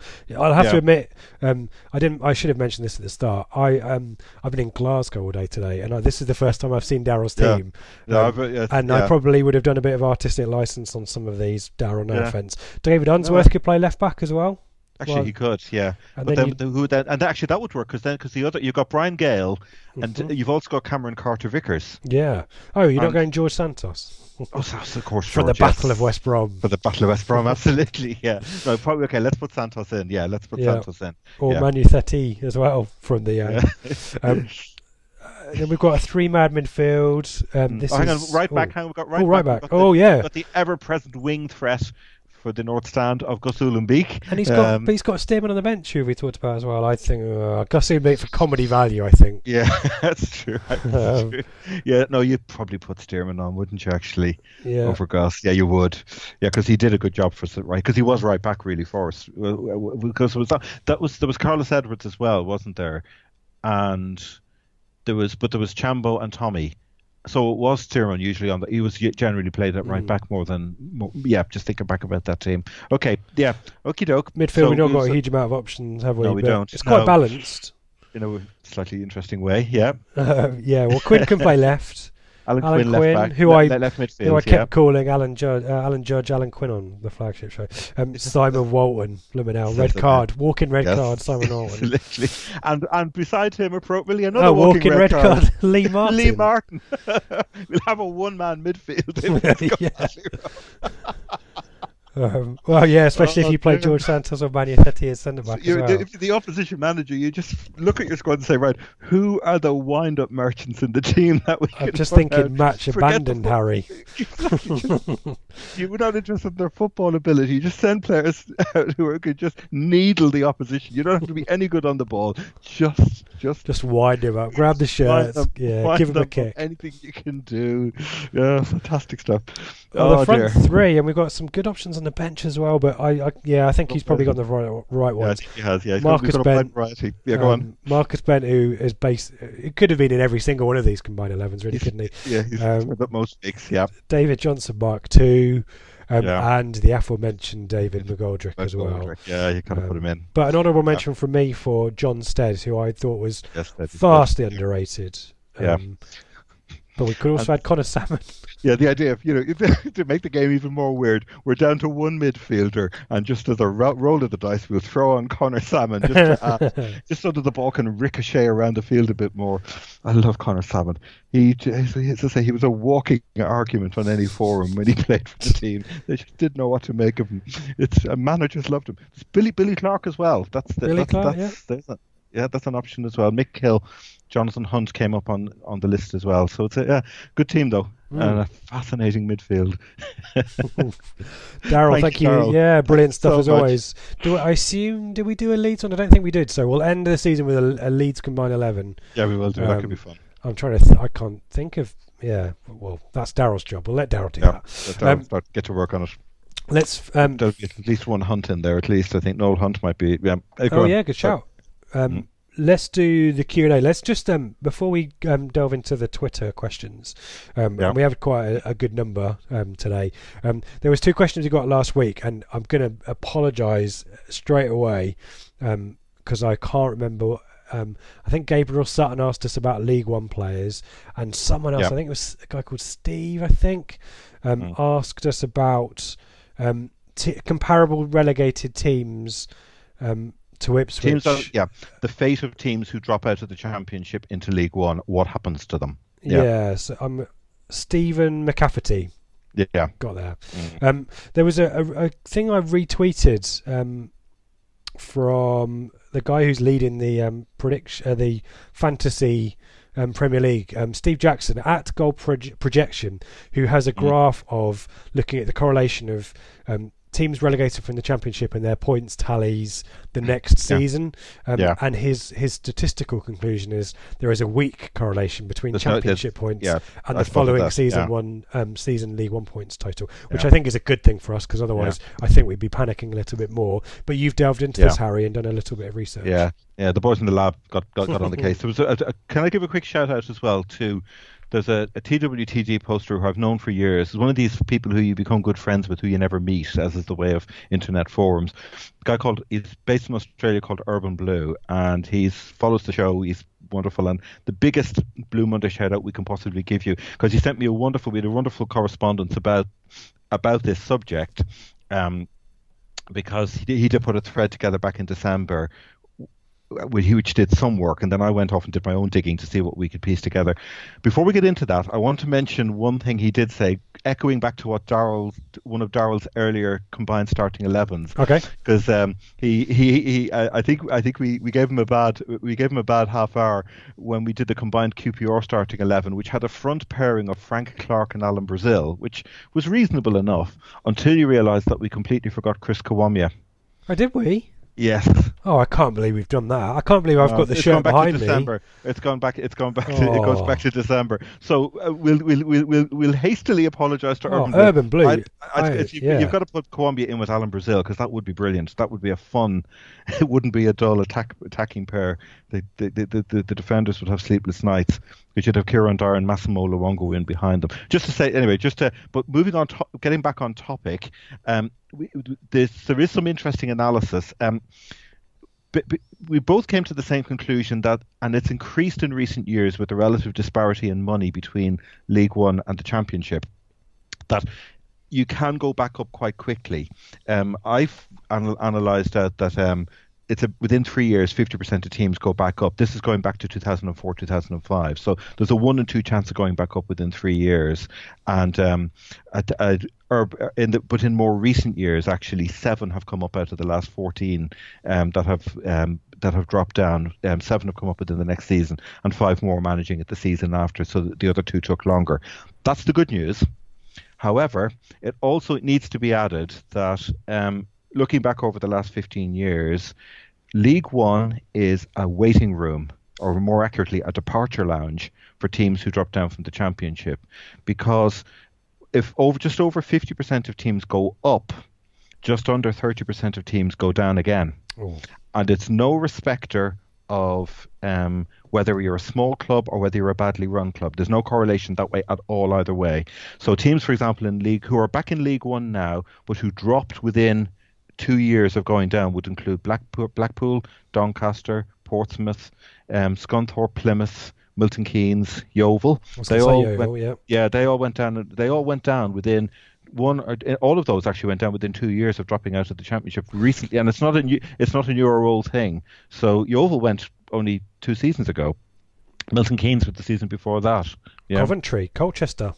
Yeah. Coventry went, but they went after about five years. So yeah, I was going to I was going to call out long. Coventry for this because their relegation Yeah. feels like ours Yeah. in that Yeah. Coventry were kind of figuratively swirling around the toilet bowl for a bit. They kept cutting costs, um, which is why it feel if you ignore the dysfunction of Sisu as the ownership, um, they had replaced managers quite a lot, um, and they'd slowly all the quality had been sold out and youth players were put in who were were decent enough, but Yeah. it just the cost cutting eventually caught up with him, and then the Sisu stuff has kind of followed after that. So that Yeah. was that was what I kind of recalled back from watching Coventry go down to, to League One. Yeah, it's it's yeah, it was corrosive, really, wasn't it? In a way, there's two teams, leaving aside the three that went down last year. In the last of the teams that went down in the last 15 years, only two have actually remained consistently in League One, which was Charlton, who went down in 19 um, in 2016, and Peterborough, who went down in 2013. They've remained there. All the others, every other team, apart from the three that just dropped, have all gone out of the league one way or another. So I'm just putting it out there. There is. I'm not suggesting that we're going to get relegated or anything like that, but it's just it's it pulled me up when I had to look at, particularly after the Preston game, which did. I did. It did scare me that, that, that we had that put in a performance like that, and it's easy to benchmark yourself again against the top teams in League One. But I had a quick look, just as a little exercise, because I know a couple of Plymouth fans. I said, well, what do Plymouth look like? Now, they're in a bit of a relegation scrap. They're your kind of mid table League One outfit. And you've got an interesting group of players there. You've got p- players like Ryan Taylor up front. He's um, ex Rotherham, Bristol, Portsmouth, Oxford. David Fox, he's 35, midfield. He's another one of these gnarly midfielders we are talking about. He played for Norwich back in the day. Um, Antoni Sarcevic, ex Fleetwood and Shrewsbury. I think he was on her setup. You've got a lot of journeymen on you know short contracts. Um, Lloyd Jones, ex Luton, Ryan Edwards. Uh, these are centre backs, ex Blackburn, Morecambe. But they've got, for example, Paul Anderson, a former town oh, player. Right, okay. He's a he's a bench option. Joel Grant, who played for Yeovil yes. on the right wing. Yann Songo'o, who's a he's a centre back who they're playing him is ex Blackburn. He's been played as a holding midfielder. You know, you look you look at this team like that and you think, well, Freddie Ladapo as well is there. He was uh, ex Palace, and I think he played for Shrewsbury. He in first first season there he came in briefly, and and you know Exeter for example of Hiram Boateng, another one of these. We saw him in the League Cup match earlier in the season, and you look at the Preston game, and you look at a squad like Plymouth, and you think to yourself, well, actually, they've got we we may have similar problems to what they have Mm-hmm. when we mirror them up against each other. We might have a little bit more quality, but we may we may not have the same amount of experience. And think about Accrington, think about Exeter. I'm not being a doom merchant here, but what I would say to everybody listening, I would urge everybody during the week, if you've got a quiet moment, sitting on a train, have a look on Transfermarkt, have a look on Wikipedia at some of the mid-table squads, Oxford, Wycombe, Bristol Rovers. Just look at some of the teams that are kind of milling around in the middle of the table. Just inhale what they've got because be aware that's what we'll be seeing next week every week, and mirror that then against what we saw. Not, it was easy to say. It's easy just to look at Preston on the Easter weekend, but possibly look at the, against how the team that did played against Birmingham do against a squad like that mm. as well. So you know the the sense is to me we're kind of mid-table League One, possibly upper mid-table League One, and it's down to what happens over the summer. And this is why the likes of Mick Mills is saying that we need better players. Yeah, um, he's his yeah. starters were were Judge and Nolan, I think, and that was all. Yeah. He, and yeah. yeah, I think yeah. we need a busy busy transfer it's, window. It's, it's, a, it's, be fa- it'll be fascinating. One last line. I found a great quote from James Fowler, who's the Sunderland assistant manager. He said this about League One. He said, "With most teams in League One, there are three to four real quality players, and on top of that, there is a physicality and an athleticism. But he also said, interestingly, there is a variety of styles. It's easy to assume it's all going to be Lincoln. It's not. You get a variety of different ways of playing. So that won't be different. But the level of quality will be lower, but it will be augmented by athleticism and physicality. May not be a surprise. Mm. Mm. Mm. I think we'll probably have to come back in the summer and do a bit of analysis on what oh, to yeah. expect in League yeah. One. I'm Some sure. early food for thought. Yeah, yeah, indeed. That's good stuff, Harry. Um, have you got any League One players that you've called out as uh, for Gabriel's well, quest- question? Um, the ones. Where did I come up with? Uh, there's a few, just a couple of names. As I say, there's. Uh, I had. Um, there's a where did I go? I, I went through a load, whole load of players, and a lot of the kind of the high status, high value players are all loanees from bigger clubs. Mm. There was a couple. There was a, a, couple from Peterborough I spotted: Marcus Maddison, Ivan Toney, Jason McCarthy, who's a centre back for Wycombe. He caught my eye as well. Just looking because you looked at the the, the, the, numbers, as it were, and then you kind of went and had a look at the forums to see what they say. One other thing, just to go back to the gnarly midfielder motif, we've talked about this streetwise midfielder.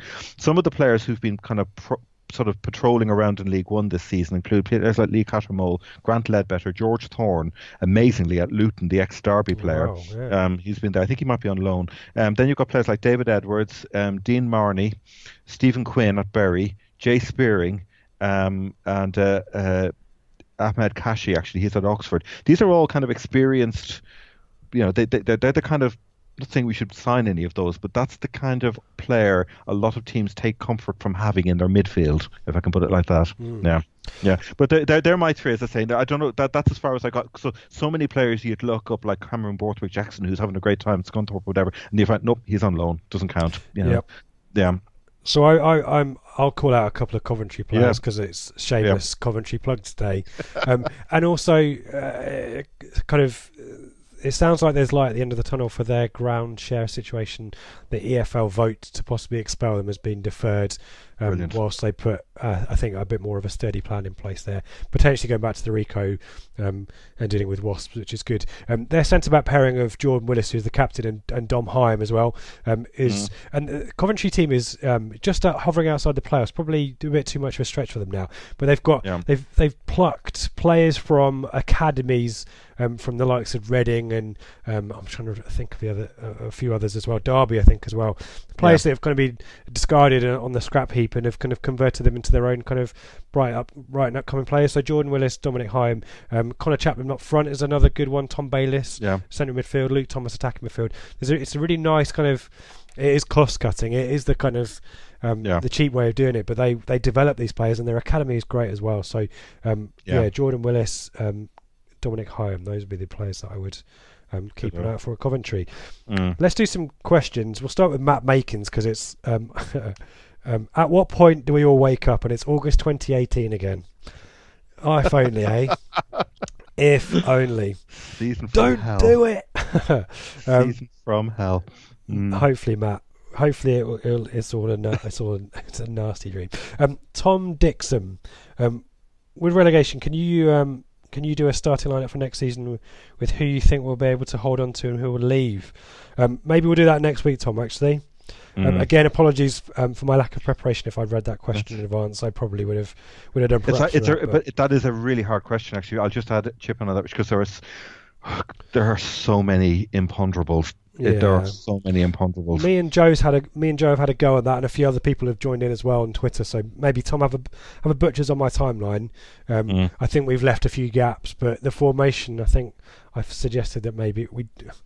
I don't think Lambert is going to go for, is going to divert from the one up front, but we just need to get people around him. But we'll maybe yeah. come back and have a go at that, or or, or um, we're chatting with Ben about stuff for the off season, so maybe we'll come back yeah. and do that then. Um, Blue Soap, um, how many season ticket orders do we think will be sold? Um, I'd like to think we breach the 12,000 mark and get that deduction, yeah. because I've just got one myself. Yeah. I'd quite like another 10% off, but. I think there is a movement. Definitely, I've spotted it. I know the Southwest Group, for example. There, a lot of members there are are are who normally would be reticent, and given given the distance you've got to travel, you know, a three and a half hour journey to get over there from Bristol and Bath. Uh, there are a lot of people out over in, in, our neck of the woods who are buying season tickets who haven't before. So I think it is drawing in new people. That's mm, yeah, definitely. Yeah. Um, Mullet, our mate Mullet. Um, does Lambert have it in him to challenge Evans and sort this out? Um, we've talked um, about the need to strengthen and get better quality, particularly in both boxes. Yeah. Um, will his record of walking away saying sorry continue, or is this the point where he needs us as much as we need him? Good question. Really good question. I think Lambert needs us as much as we need him, I and I think that. his yearning for a preseason kind of almost betrays that a little bit. As I say, my hope and prayer is that Evans doesn't use that leverage he feels he might have to squeeze his budget to compromise Lambert's room for manoeuvre. Mm. That that that that is a worry, and not just in terms of not signing players, but there's another question. You know, I just hope he doesn't sort of slog off a few assets just to balance the books. Put your calc, you know, get get his calculator out. Um, I, I, my sense is that given the problems, if things go did go horribly wrong, this has been really pessimistic. Let's hope we're storming along in October. But if the, if things do go sour, my hope would be that they, the fans wouldn't turn on Lambert, even though the football hasn't improved. Um, no, we talked about that in the flagship show, yeah, and there was I think Steve uh, Moore asked the question about um, has Evans kind of managed to escape again? Um, mm. with, with, people turning on Lambert a little bit on Twitter this week. I think a patience yeah. and for the on-field stuff.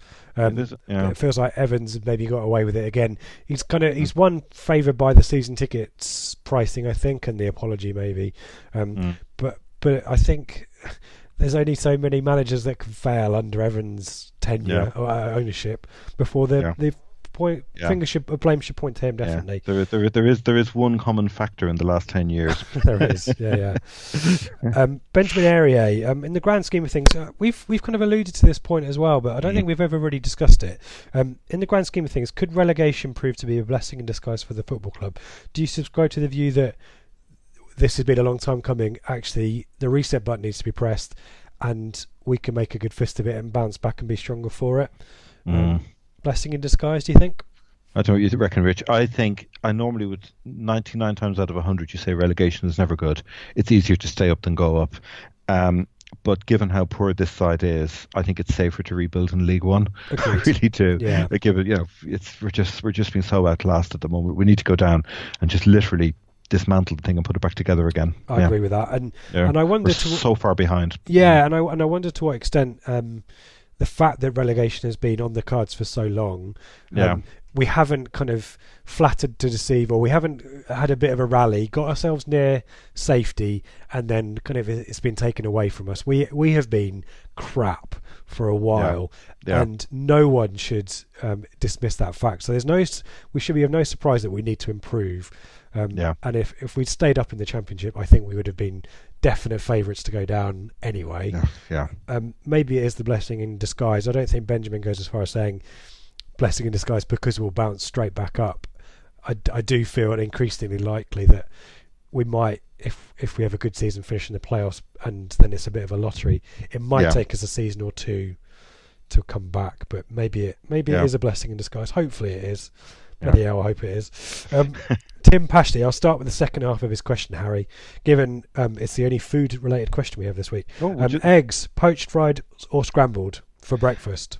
poached. Agreed. Good Yeah. consensus. Love that. Yeah, Tim as well.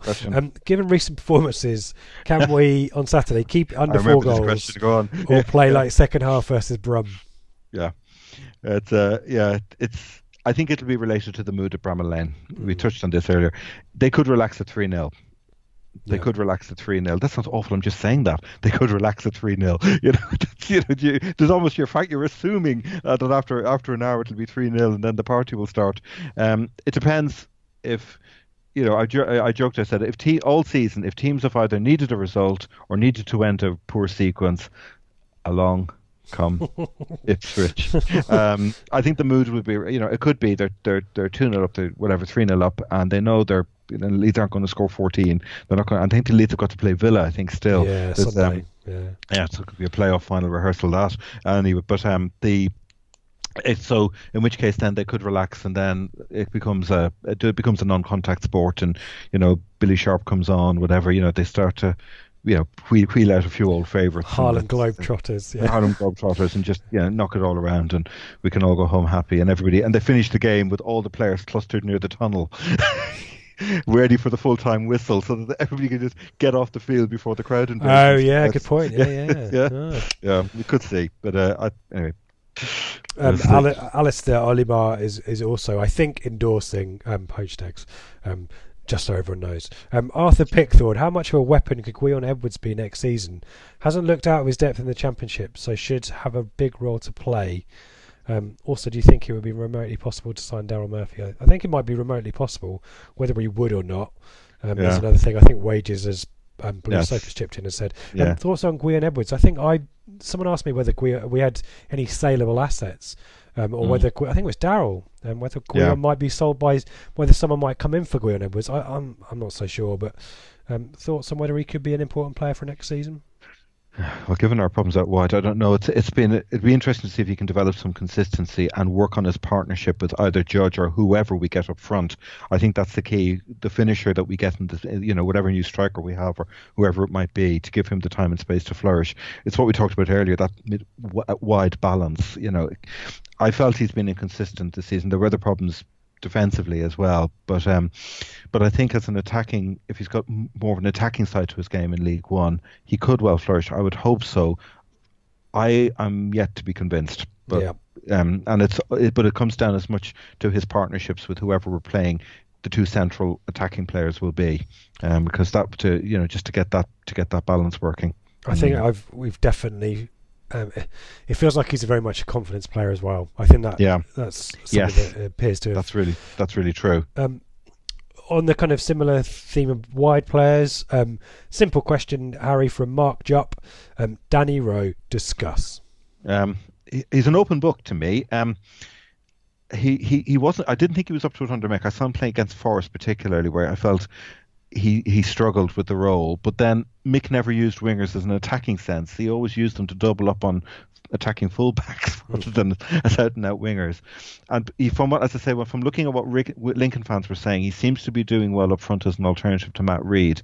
I'd want to have a proper look at him in pre-season, definitely. Mm. He seems to be. The, John Akinde is the other striker that Lincoln have been playing with, and they've talked about him being very potent in attack with Rowe playing off Akinde. But the problem is we don't need another player in the middle. you know, he's they've praised his tight control in and around the box. You know, they, he's you know he's he's got a very good system. Yeah, um, uh, he fits in with their system really well. One of them rather outrageously said he's the striker we need to sign before we miss out again, a la Vardy, which was quite a quite a wow, that's quite a statement. Maybe we should have a look at him in pre-season then. But whether we whether he you know have we got enough of these? This is the question. If he has become more of a central player, you know, I th- I think we need we need wingers. We yeah. need people out on the flanks who can stretch defenses and who can give the central players options to play out to and give the fullbacks an attacking dimension so that they're not being hammered in every game. You know, that's that's that's what we need. So well, maybe his game has evolved because he's a wide player yeah. when he came with to us. Yeah. maybe he's learned that kind of a that's inside forward kind of position. Maybe yeah. maybe we need a blend of both of those things because we do need to get players around the strikers. And if the strikers are isolated and Rowe is happy to kind of move yeah. in a little bit, I don't know. I just I don't I just have a fear we have enough inside forwards at the moment. You, just, you okay. know you've got him and Judge and Dozzell and Bishop. Let's play them all in together and weird to the opposition out. just that's you know that's. We'll do the Swansea floating thing, but they'll all be in the middle, won't they? Yeah. Exactly, and they're all kind of just weird, you know, just in some sort of amorphous kind of strange dance. Yes. Let's continue. Um, a quick shout out for um, um, because he's tweeted. I don't think he's tweeted a question apart from to suggest that we get the guy from Burton who Ben did a preview show with in a pre in last season to get back on the show. Um, ben Southgate, who I went to primary school with. I had one, one of these moments where someone from Twitter said, "Are you so and so from so and so?" And um, yeah, this guy is, lives in Australia now in Sydney. We went to primary school together some over God. twenty years ago, uh, over twenty five years ago. I'm, I'm, forgetting how old I am. Um, bloody hell, almost thirty years. Bloody hell, I'm so old. Um, anyway, um, Joe Fairs, we've you mentioned this at the start. Um, with odds available for us to win on Saturday at twenty to one, have we ever been such underdogs for a league game? And are these odds generous or fair? I looked it up. I couldn't find anything stronger than that. Um, I think they're. God, I don't know. It's uh, you might you might say that they're you know, if we did, no, what am I saying? If we did score an early goal, but what am, what am I saying? It's if when we score an early goal. No, sorry, when, when, when we, it's not. It's what a season it's been. Like, you know, we're having this. It feels like a very surreal conversation. This, Rich. It really, really does. When you find yourself talking very calmly, but when they get when Sheffield United get to three, they'll ease off. You know, what is going on here? Um, I what would Vince say, Harry? What uh, Vince, Vince, no, Vince. How dare you accept mediocrity? Vince, exactly. He'd say you play with passion, you play with pride, you go out on the front foot, you're professional, you're loyal to your fans. You, you, you should. And I can hear him now in my head. You know, he'd be full, you know, Forza Italia, Forza, Forza Napoli, but in Forza, Forza. He calls says Forza Azzurri with the Ipswich of the Blues. Um, and he would say that you've got to go out. You have a duty to your fans and a duty to the heritage of the club, not to roll over and let them and, and let Sheffield United stuff us. But um, mm. looking at the quality, possibly 20 to 1 is about right, actually. But g- given everything else and given the sense of belief that they have in Sheffield United, they, they're not going to turn up and think it's won. Wilder isn't that type of manager. He won't let them go out thinking that the game is already won. Mm. They will they will be professional about it. Yeah. Well, they haven't beaten us so far this season, Harry, so you never know. But I've also, I think I replied to Joe on the Blue Monday WhatsApp group, I've come to um, understand that the bookies generally know their stuff. They um, do because they were they've they called our, our season out actually, didn't they? Fairly early doors. Yes. Um, yeah. Joe also um, has asked if we can plug the under 18s fixture on Saturday, so I'll do that now. Um, they face Sheffield Wednesday away um, uh, in their playoff semi final at Hillsborough. At Hillsborough, oh great! Um, on on Saturday morning, 11 a.m. kickoff. Um, so if you're travelling up for Sheffield United in the afternoon, because that's a five fifteen game. It's I a five fifteen game, so um, you could do one, have have an afternoon, bit walk of lunch, around whatever. Sheffield. It's a lovely city. Yeah. yeah. Um, and and as Joe says, it'd be brilliant for the for the young players if there's Ipswich fans, friendly yes. faces. Um, who are going to the Sheffield United game, or even not. You know, as we joked about in the flagship show, you've got a good chance of seeing Ipswich win in Sheffield on Saturday. Yeah. If you head to Hillsborough, 11 a.m. kickoff. Yeah. Um, if you can make that, that would be brilliant. So yeah, try and mm. go and give the guys your support. Um, I'm yeah. sure that would be appreciated. Um, final questions. Um, given Sheffield United can still catch them, um, this is FPL Tractor. Should we pick crazy, bluey, various fans uh, let them have the win? Um, I don't think we. I, the sad thing is, I don't think we need to do that FPL Tractor. That's Yeah. the disappointing thing. But I'm Yeah. quite happy to play right back. Yeah. I've got a wrote down here. I, I said I wonder what Larson Toure is doing these days. I don't know. see, see who else we can who else we can dig out. You know, the, the Portman Cup. We should have the Portman Cup during the week, and whoever wins the Portman Cup gets to play Sheffield United. that might work. Oh dear. Um, you know, the Portman Cup is the gameplay between the two sets of fans. Yes, yeah, You know, you yeah. Can, yeah, that's, that's. I was just thinking maybe do it that way. You know, and the prize is a day out at Bramall Lane, and you're closer Live to the action. Sky. You're closer to the action than you ever thought you would be. yes, bring your boots. Um, Oh, I should have ended with that one really, but let, um, let's end with Sally. Um, Dennis Sullivan. Um, Sullivan. Um, how concerned should we? This is a serious question. How concerned should we be with bargain hunters coming in for our young players this summer? Um, and Yeah. how quickly do you think Lambert will either release players he deems surplus to requirements and sign recruits for for the next campaign? Um, the hope um, from Sully is most of this business is done before pre-season. I think we'd all echo that point. I think we need to get, uh, learn the mistakes from last season and not be doing dealings right up until the first game of the season and, and Yeah. actually up to the end of the window. Um, Mm. Thoughts about um, young players that might be poached? It is it it is a worry. I, I given it's a concern given Evans's judgment, his track record of selling assets, and he does have a. I fear he may have a reflex to bank cash rather than play it long term with the, some of the developing talent. Um, that I am, I've got an amber light on that, but I fear if he does, the wrath that he could, you know, that he could incur from fans. It's possibly just me not trusting Evans at the moment, but um, given Yeah, why would well, you? given, Harry? gi- gi- given 10 years of what we've seen. Yeah. Um, but let's wait and see what he does. Um, I hope to God he doesn't leave it because we have got some Barkins who could be hunted, and this does happen. I've seen teams who've gone up before who've, you know, this team, you know, Oxford built a really good team a few years ago, and their players get cherry picked. Um, uh, uh, what's it, the lead striker whose name has gone completely, Kemar Roofe, Roofe. you know, players like that, you know, that, that sort of thing happens in League One, and we are more vulnerable to having not just Premier League teams, but we've got a whole heap of Championship teams now going to be going to, going to be looking over our shoulder. And but that comes down to how trustworthy our owner is.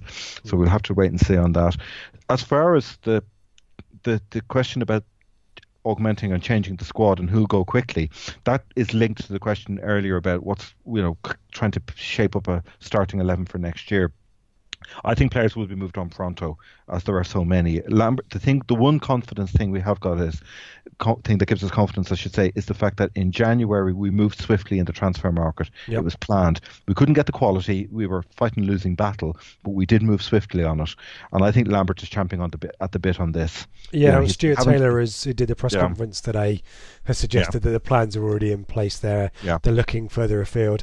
And I think, in terms of the players out of contract, I think this is where sentimentality needs to go out the window. I think maybe before it's kind of, we'll give them another year. You know, No. when it comes to our players that have come through the academy, I can kind of understand that. But, you know, we were talking about Grant Ward on the flagship show, and, you know, it's just not worked out for him here. The injury's sad, and we, we we need to do right by him and get him up to fitness and help him get another club. But we shouldn't be making decisions on sentimentality or hoping for the best. We need players that can could be playing 40 games a season, are ready to go for it in League One, um, Yeah. and are reliable. And and uh, you know, Addy Amy's another one.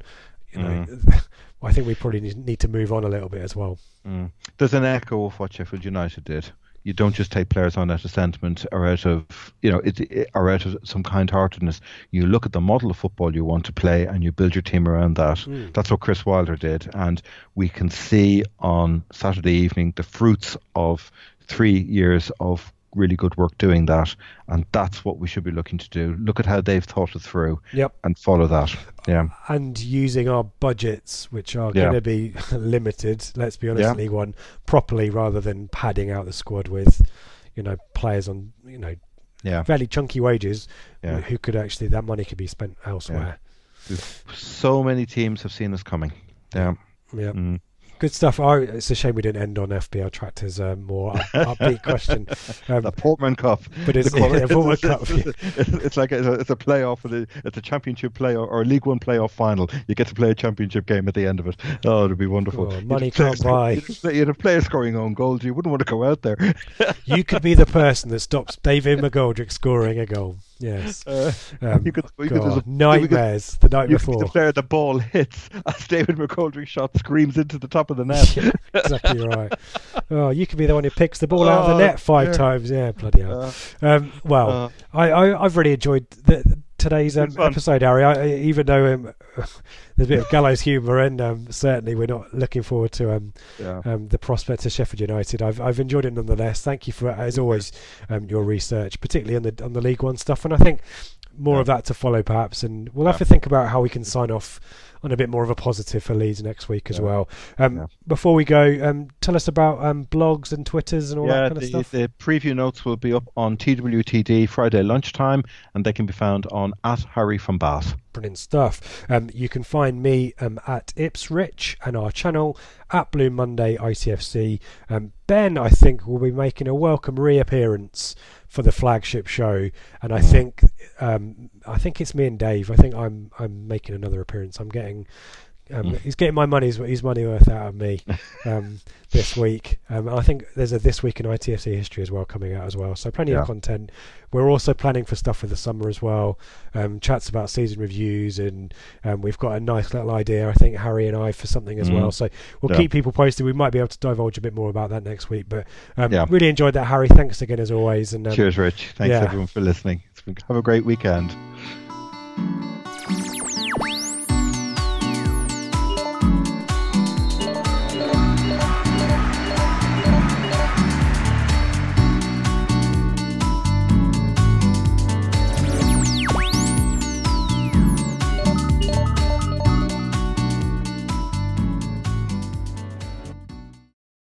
The Talksport Fan Network is proudly teaming up with Free for Mental Health Awareness Week this year.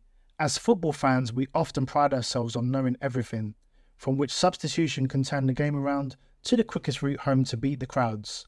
However, when it comes to discussing feelings with our friends, we might not always feel as confident.